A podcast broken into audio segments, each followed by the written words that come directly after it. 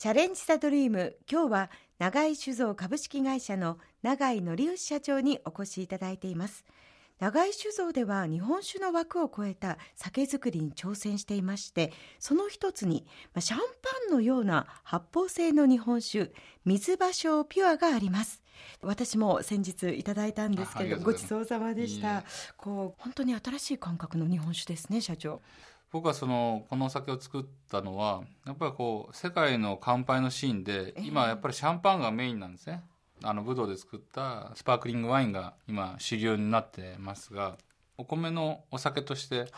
作った泡の飲み物、はい、そういうのができないかなっていう、うん、あの泡を開発するって難しいですよね。そうですね。こだわったのはですねその瓶内二次発酵って言って発酵中に生まれる自然のガスですね。酵母菌が出す発酵の時に出す炭酸ガスですね、はい、それを自然の状態で封じ込めるっていうのが瓶内二次発酵っていう状態なんですけど日本酒の中にはない概念っていうのがあって、はい、参考にさせてもらったのが、うん、スパークリングワインの中でも最高峰って言われてるシャンパンですね。シャンパーニュ地方で作られてるスパークリングワインのことをシャンパンって言うんですけどそれを目標にさせてもらいました、えー、実はあの5年間で700回失敗したんですね。700回ですか、はい、最終的な仕上がりで5気圧までガス気圧を持っていこうと、1気圧上がるたんびにあの酒造りのハードルが大体5倍ぐらい難しくなってくるんですね あとはそのシャンパンの美しさっていうのはこの一筋泡っていう縦の泡綺麗にそうですよね、あの泡を見せたいというのがあって。で濁ってたら見えないんですね。でもともとスパークリングのお酒って濁り酒が多いんですけどその折を取り除いて綺麗な泡を見せるという。それその世界のステージに持っていった時もちゃんと肩を並べられるようなスパークリングを作りたいっていう目標があってもうそこの目標に達しないければ売らないっていうぐらいの覚悟でですね。でも途中心が折れること何回もありましたけど 本当にその5気圧っていうものがまあ遠かったんですね。まあ専門書3冊ぐらい読みましたですがでも何にもこうあのヒントになるキーワードっていうの出てこなくてでもとにかくシャンパンに行ってこようというところで1ヶ月研修に行かさせていただいてで実際現場で作業をしてる中で、ヒントが いくつかあってですね、こんなことやってたんだみたいなのがあったんですよ。それを日本に持って帰ってきて、はい、まあ、そこまででもう300回ぐらい失敗してるんですけど、うん、でそこから先シャンパーニュに行った後はもう飛躍的な失敗ですね、はい、今度は少しずつこのガス気圧が上がってきて、はあ、で折り引きって綺麗に折りが引けるようになってきて。あのシャンパンをそのままこう移行して日本酒でできるものだったんですか？あのシャンパンと日本酒っていうのは大きな違いがあってですね。シャンパンっていうのは瓶内二次発酵で必要なちょっと専門的な用語になっちゃいますけど諸島と酵母っていうのは後で入れられるんですね。で発酵し終わった後に甘いエキスを入れられるんです、あそうなんですね、はい、で日本酒は絞ったお酒に対しては入れることできないんですね。入れてしまうとリキュールっていう扱いになっちゃうんです。あくまでも僕は日本酒としての製法にトライアルをしたかったんですね。なぜそこまでこだわったんですか？とにかく世界が同じ土俵に乗れるんだよっていうところを思ってくれる商品じゃなければ意味がない。一つの妥協も許されない、はい、許さない、はい、で2008年に完成したんですけどそこの目標があったおかげで、はい、今まで一番有名なレストランで採用されたのはですね、はい、2009年にあのスペインのエルブリっていうレストランがありまして。もういきなり海外ですか、はい、で、世界一予約が取りにくいレストランって言われて、はい、オーナーシェフフェラン・アドリアって、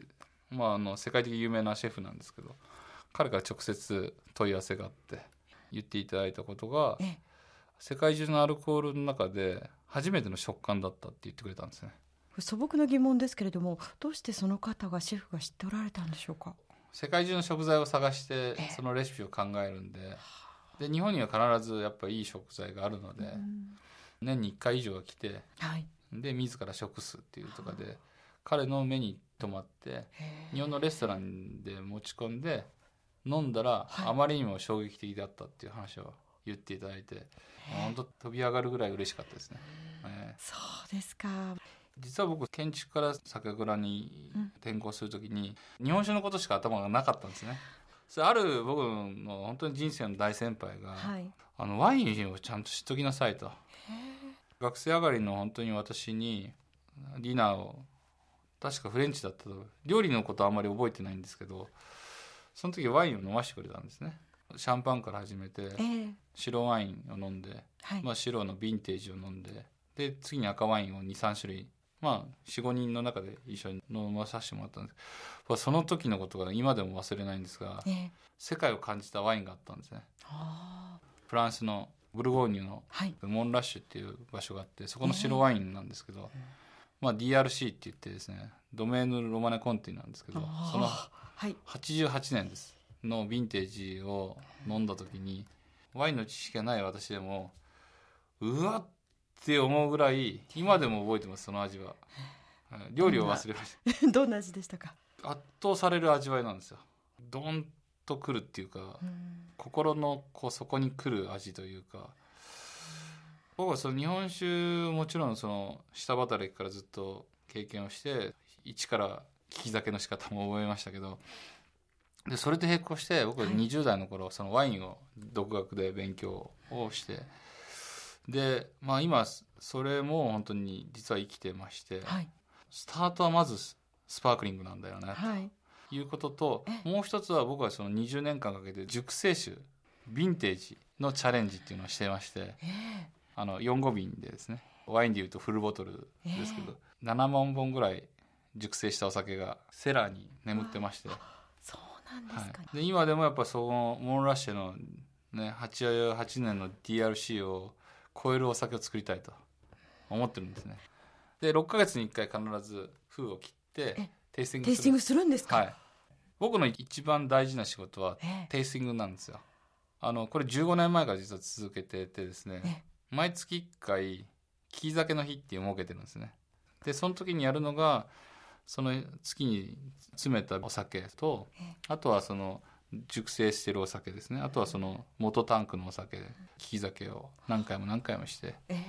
常にそのお酒の状態に合わせて温度管理っていうのを微調整しています。はい。でその熟成したものも大吟醸として、はい、もう皆さんには提供なさってい。るんですよね。はい。はい実はそれが今年すべて出揃った長いスタイルっていう形になるんですけど、長いスタイル、はい、今までその大吟醸だの純米酒だの純米吟醸だのっていうカテゴリーに分けたのが、はい、自分たちのその業界なんですけど、えー、この長いスタイルっていうのは何かというと、はい、まあ、日本酒を4つのカテゴリーに分けたんですよ。そのフレンチのコースを食べた時に飲ませてくれたワインの流れと同じようなスパークリングで始まって白赤デザートってきた。で日本酒は白と赤ってないですから。じゃあ、ね、どういうふうにカテゴライズしたかっていうと、はい、ライト酒軽いタイプのお酒。まあ白ワインに匹敵するタイプですね。でこれは通常の大吟醸から、はい、まあ普通酒までこう、まあ、ここに何万何千っていうお酒が集約されてます、うん、でもう一つがヴィンテージというカテゴライズのお酒。で最後にデザート酒という。この4つが長いスタイルであってフレンチであれイタリアンであれもちろん日本の懐石であれ、はい、コースメニューに沿ってですねこのお酒をきちっと提案していくと。そしてその長いスタイルのラストを飾るデザート酒が今年完成したんですか、はい、2月に、ええ、あの完成をいたしまして。それでこう4つが揃ったわけですね。揃ったんですね。はい。お米なのになんでメロンの味がするのっていうぐらいマスクメロンのような味わいがします。同じ原材料でこんなにこう様々に表情が変えられるって日本酒ってすごいんですね。日本人がやっぱ大事にしてきたお米っていうのはまだ可能性がある